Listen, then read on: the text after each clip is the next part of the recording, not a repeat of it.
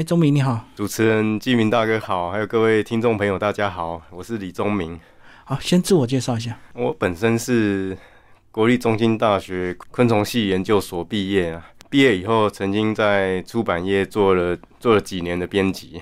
那后来因为兴趣的关系，这大概这几年来，最近这三四年来，主要就是以自由业接案写作为主。那同时写了一些写了一些作品。好，那接下来我们就来讲为什么会写这本书《节肢动物》。这本它是专门介绍台湾室内常见的节肢动物的图鉴。因为呢，台湾过去的很多的昆虫图鉴啊、动物的图鉴，大部分都是针对户外啊、野外啊、山上的山上的动物为主。嗯嗯。那比较少有书籍。针对居家性的、室内性的动物做介绍。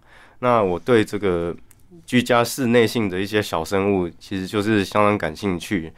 那也希望说可以让大众能够了解它们，那知道它们跟我们人类的关系，以及在我们生活中的会不会造成什么影响。那所以呢，就就是就开始写这本书。其实开始构想要写这本书的时候，那也刚好知道了。自然科学博物馆的詹美玲博士呢，他他对这方面也很有兴趣。他近年来也是很努力在推动这方面的一些知识啊、教育性的推广。那所以我就找他谈合作，那看他有没有意愿。那当然他就欣然同意了。于是我们后来就。合作写了这本这个室内节肢动物的图鉴，所以室内的昆虫，如果一般人不了解的话，看到都会以为是害虫，对不对？看到就是把它打死。所以这本书呢，也是帮很多昆虫，不一定都是有害，其实有很多是益虫，帮他们证明一下。是的，是的，其实也是就是让大家了解，然后也让大家知道说，其实室内的昆虫啊、蜘蛛啊、一些节肢动物啊，其实有。蛮多种类，它其实对人类来讲，它是没有什么害处的。那当中真正有害的，其实真的占少数啦，少部分。对，可是以往用大部分人的观念，还是觉得家里有虫啊，那可能大部分人还是就会觉得很讨厌什么的。那对，所以如果对家里的虫有疑虑，有一些误解，那其实就可以就很值得来。读看看这本书啦，里面有除了除了个别的种类的介绍，那也有一些相关的概念让大家可以了解。所以大部分都是可以和平共存的啦。嗯，对，是的，是的。那只是有个前提呢，你要跟室内的虫啊、节肢动物共存啊，就是环境还是你基本还是要维持好了。最基本的就是保持保持清洁、干燥、通风。那其实有时候节肢动物突然。突然会大发生，突然出现很多，那通常是也是代表你家里的环境可能出了状况。我知道，尤其像那个湿气啊，如果你家湿气太重的话，可能那个白蚁就会大爆发，对不对？大部分白蚁它是非常非常怕干旱的，所以会生白蚁的住家，其实大部分都是有那个自来水管线漏水。其实白蚁的巢它是在户外的。地下的土里面，它要跑到室内，它要走很长的一段距离跑进来。那所以你家里，如果你新房子很干燥，其实白蚁是很难很难入侵的，很难生存的。嗯，进来它也不喜欢呢，它也会离开。好，那接下来就来跟我们讲节肢动物的分类有哪一些？节肢动物的种类其实非常多，非常复杂。不过呢，我这本书主要就是谈一些生活中常见的种类。那常见的种类呢，比如说我们最熟悉的那大概就是昆虫了。另外还有蜘蛛啊，那昆虫是属于昆虫纲啊，嗯，蜘蛛它是属于蛛形纲。除了这两个大家日常生活比较熟悉的类群外，其实还有一类，那像是跳虫，它是属于内口缸的。那其实我们一般看到的大概大概就这这几个缸呢。那当然昆虫跟蜘蛛。这些节肢动物它都可还可以再下细分下去呢。嗯嗯。那不过，因为这些就是比较偏向比较专业的术语呢，所以我就是讲的浅显一点。好，那接下来我们就来挑一些家里常见的东西，我们就从蛛形纲来跟大家介绍。蜘蛛，大家最熟悉的呢就是白额高脚蛛了，在蜘蛛这类群里面，白额高脚蛛它是。在室内环境里面，体型算是最大的蜘蛛了。那很多人看到它，早期可能都会误认为说它是不是有害，是不是会主动咬人？看到会怕。对，那其实其实大部分它看到人，它它爬行速度很快，它会马上跑掉啦。嗯嗯，那不然就是停在一个角落不动而已。那事实上，它它可以帮忙捕食一些室内的一些节肢动物啦，一些昆虫啊、蟑螂什么的。所以其实看到它真的不用太担心。那它也不太会去，其实也不太会去主动咬咬人呢。除了这个白额高脚蛛，其实还有一类大家应该也也常常碰到，就是银虎那一类。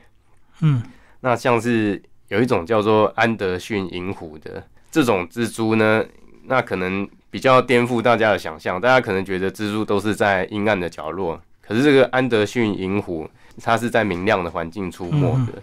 所以，我们白天的时候啊，偶尔会在墙壁或者阳台有阳光的阳台，那会看到这种这种银虎会跳来跳去。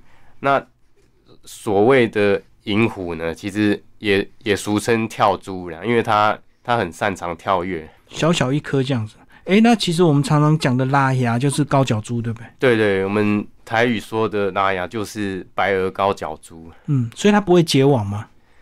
哦，对，因为蜘蛛其实有分成结网型跟不结网。嗯，是的。那像白额高脚蛛啊，还有安德逊银虎啊，这些它们都不结网。啊，不结网怎么捕捉猎猎物？其实他们就是靠行动，就是扑过去，对，扑过去捕食的方式，对，主要是这样。那其实家里还是有一些会结网的蜘蛛啦，比如说幽灵蛛这一类。那幽灵蛛它们常常会在那种墙壁啊或者楼梯间的角落啊，那结一些看起来很凌乱、很脏乱的感觉，会让人觉得脏脏的网子。那所以其实你要找幽灵蛛一。那一个重点就是可以看看那个公寓啊，老公寓的楼梯间，其实很容易啊，很容易看到这种幽灵蛛结的一些凌乱的网子。所以只要一段时间没有走动的话，它可能就会结网，就对。是的，是一段时间，如果比较没有人，比较没有人会去清理的环境呢，那常常就是我们就会发现角落结了一些网子啊，然后布满灰尘，那上面有时候还有一些昆虫的尸体这样子，那。很多都是幽灵蛛这一类造的网，所以蜘蛛大部分在家里都是好的，对不对？它帮你抓蚊子跟苍蝇。对，如果我们用这个好虫啊、益虫啊的观点来看，那其实蜘蛛一般对我们来说其实是有益的。嗯，那可是除了蜘蛛以外，还有很多的室内节肢动物呢，对我们来说可以说是不好也不坏啊。有一类叫做啮虫的，那。一般人可能比较不熟悉啮虫是什么，因为啮虫的体型非常的小，那很多常见的种类可能体长就只有一到两公里。啮虫在哪里可以看到？像是墙角啊，或者厕所潮湿的角落。嗯，那我说他们不好也不坏，因为其实他们一般就是就是只是栖息在我们的室内环境啊。它栖息在我们室内环境，对我们其实也不会造成干扰。那至于啮虫吃什么呢？其实室内性的啮虫呢，大部分都是吃真菌类，所以就是墙角的一些细小的霉菌的菌丝啊。那当然，他们也会吃一些植物性的碎屑呢。有部分的啮虫呢，也会侵入到食品的食食品的包装罐里面。嗯，不过这个这种案例比较少啦，通常是发生在那种放很久的食物。那或者过期的受潮啊，过期的食物里面，那所以一般如果大家真的不晓得啮虫长什么样子，其实你就家里啊、浴室潮湿的角落仔细找找看，那有机会看到那个很小在爬动的虫，那很可能就是啮虫。另外还有一个值得大家去找的地方是什么？就是书柜，找看看这个泛黄的书本里面，有时候我们翻开那种很老旧的书啊。那个几十年都没有人碰的书，会发现小小的虫在里面动，那个几乎就是几乎就是啮虫，所以它也会吃纸本，就对。呃，其实一般是不会的哦，因为它只是躲在那里。他们会栖息在里面，是因为呢，书本上面长了一些细小的霉菌的菌丝。哦，它是为了吃霉菌去的。是的，是的，所以所以其实我们看到书里面有这个啮虫呢，其实也不用太过担心啦，因为因为它一般不会去啃书。那有没有虫会啃书？也是有，就是俗称的伊鱼、伊鱼这一类昆虫啦嗯，那不过真的像这像伊鱼这样子会会破坏我们的书本啊，破坏我们的衣服的这类昆虫啊，其实其实是占少数啦。就是在室内性的虫的比例上来讲，那一般我们大部分看到的像啮虫啊、蜘蛛啊，其实这些节肢动物对我们其实通常都不会造成危害。所以，如果你家庭干燥的话，其实大部分的昆虫都不太喜欢待在那边不舒服。是的，因为水分啊，水分跟食物是动物的生存的主要主要的依靠。那所以，其实要想要减少室内的虫，那最重要的就是明亮啊、干燥、通风的环境。所以你室内环境如果通风、通风良好，其实虫通常就不会不会很多。可是现在其实台湾的房子现在很多，我觉得都是采光不良的，那通风性也不佳。那特别是最近很常看到那种就是厕所它没有对外窗户的，嗯那我觉得这种其实就很容易会滋生一些虫啊，像啮虫啊，还有一群。像是跳虫这一类，他们都很喜欢这种潮湿的环境。嗯，那我们知道这个米啊，放太久都会这个米象，对不对？是是。那米象它到底什么进去？其实是不是就是米在这个产生的过程期，它的卵就已经附着在上面了？是的，可以这么说。我们可能会觉得说，诶，那这个米啊，它是不是在田里面就被产卵了？其实不是，不是从田里面，而是从仓库里。嗯，那米象它是。它是一种我们也是相当熟悉的昆虫嘛。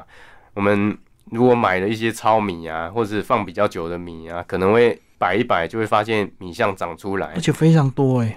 对，那其实米象它口气，它它没有办法咬破那个稻谷的外外壳，那所以他们是从哪里入侵？他们就是从已经去壳的稻米，我们会把那些白米啊、糙米都摆在长期摆在仓库里嘛。那米象就是在囤放的这个阶段里面入侵的，那所以呢，我们就这样子购买了一些有被产卵，那甚至白米里面可能已经有幼虫的，那我们就这样带回家，就这样摆着，就发现诶，米怎么自然生出虫？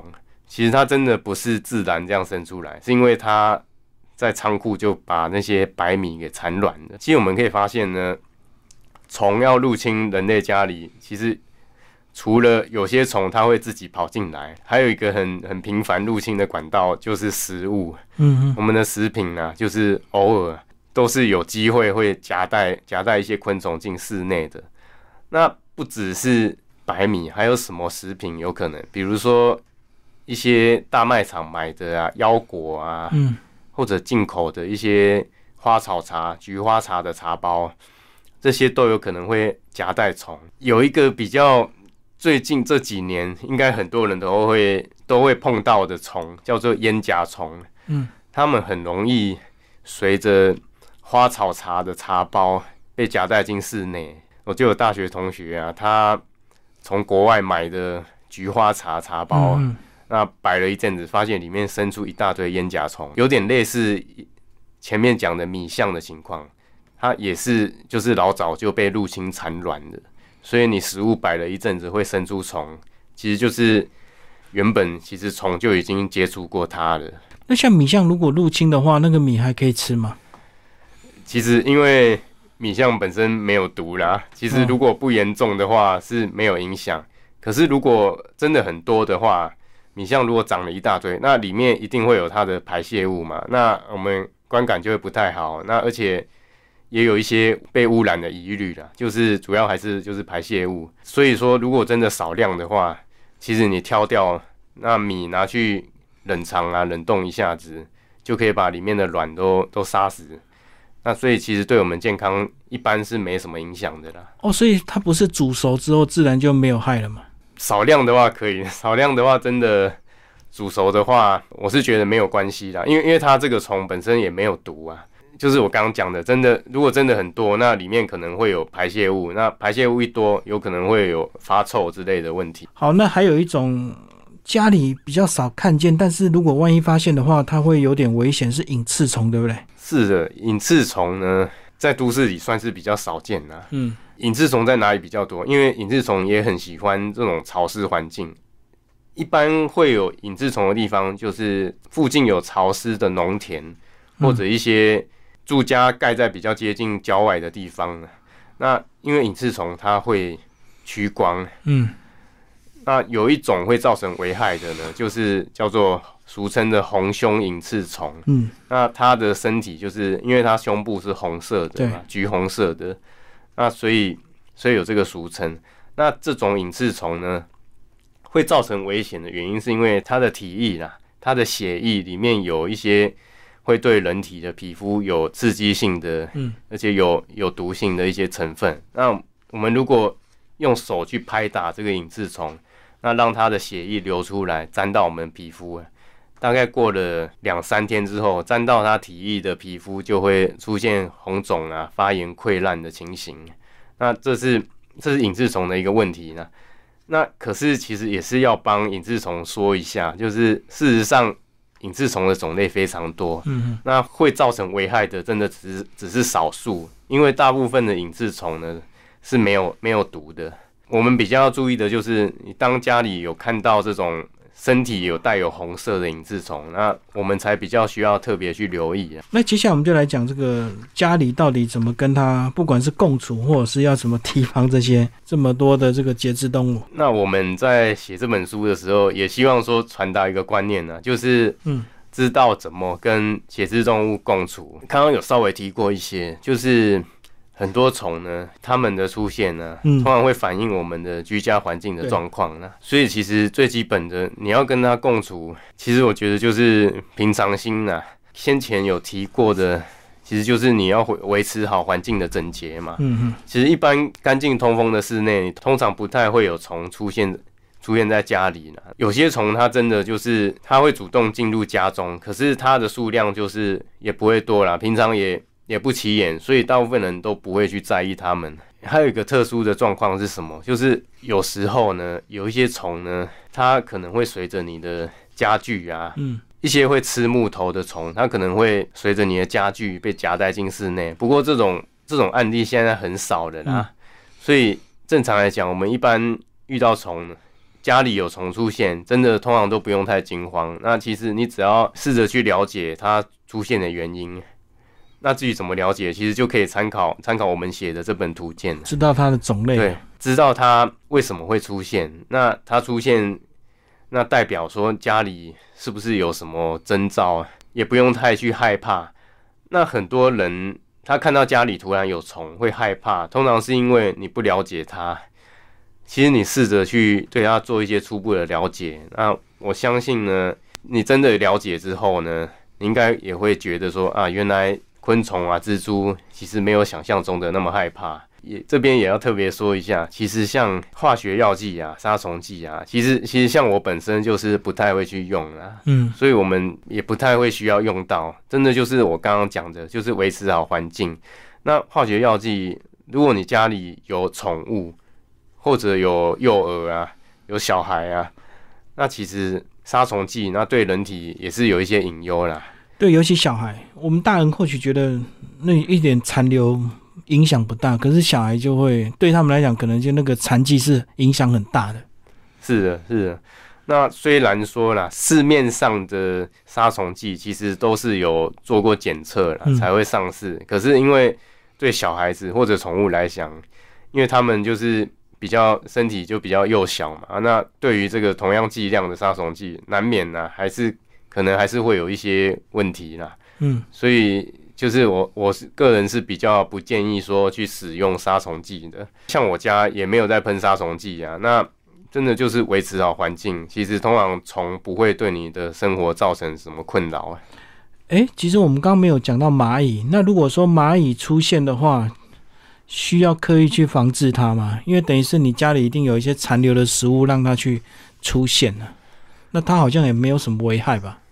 说到蚂蚁哦，其实大部分不会有什么危害啦。可是的确有少部分真的很让人头痛，像是在台湾北部有一种叫黑头荒蚁，这个黑头荒蚁它喜欢吃食物啊，像甜食啊、含油脂的食物啊，它什么都吃，几乎无所不吃。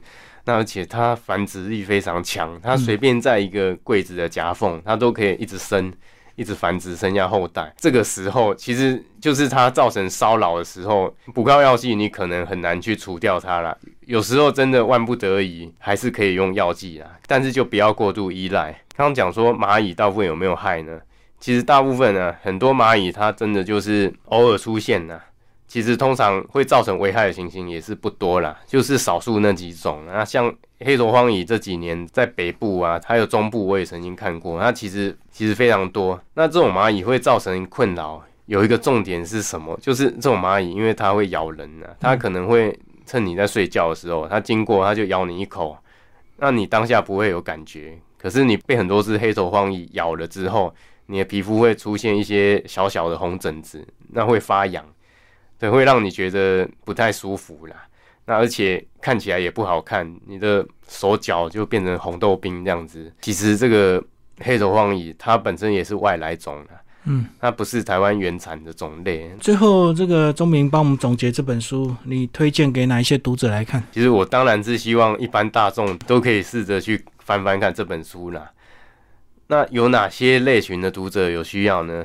第一个当然就是喜欢节肢动物、喜欢昆虫的人嘛。喜欢动物，可是我相信你以往关注的肯定大部分都是野外的生物。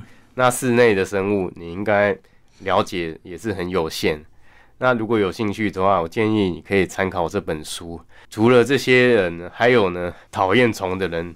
嗯，对，讨厌虫的人你也需要去了解为什么？因为你就是要了解它，你才知道怎么应对它，怎么处理它。怎么解决它造成的困扰？就如同我说过的，你了解它之后呢，或许你还会发现，诶，原来这些虫没有那么的讨厌。那另外还有哪些人可以看呢？那我也推荐给一些像中小学的教育相关的工作者，其实也是很值得去参考这本书的。那怎么说呢？这些室内性的节肢动物啊，包括昆虫和蜘蛛啊，其实它很多很多种类。嗯，我觉得都还蛮值得去饲养观察的，而且他们的饲养又不太需要花费什么成本，需要的饲养空间也也不大，更重要的是容易取得。所以教育相关的工作者，其实你如果要教小朋友认识动物啊，认识认识昆虫，就是蛮推荐可以去参考我的书，那指导说中小学生呢来来认识这些室内的节肢动物，那观察。饲养啊，甚至用来做研究、做科展，那我相信他们都是蛮不错的一个研究对象好，今天非常谢谢我们作者李忠明为大家介绍这本书《台湾常见室内节肢动物图鉴》，联经出版，谢谢。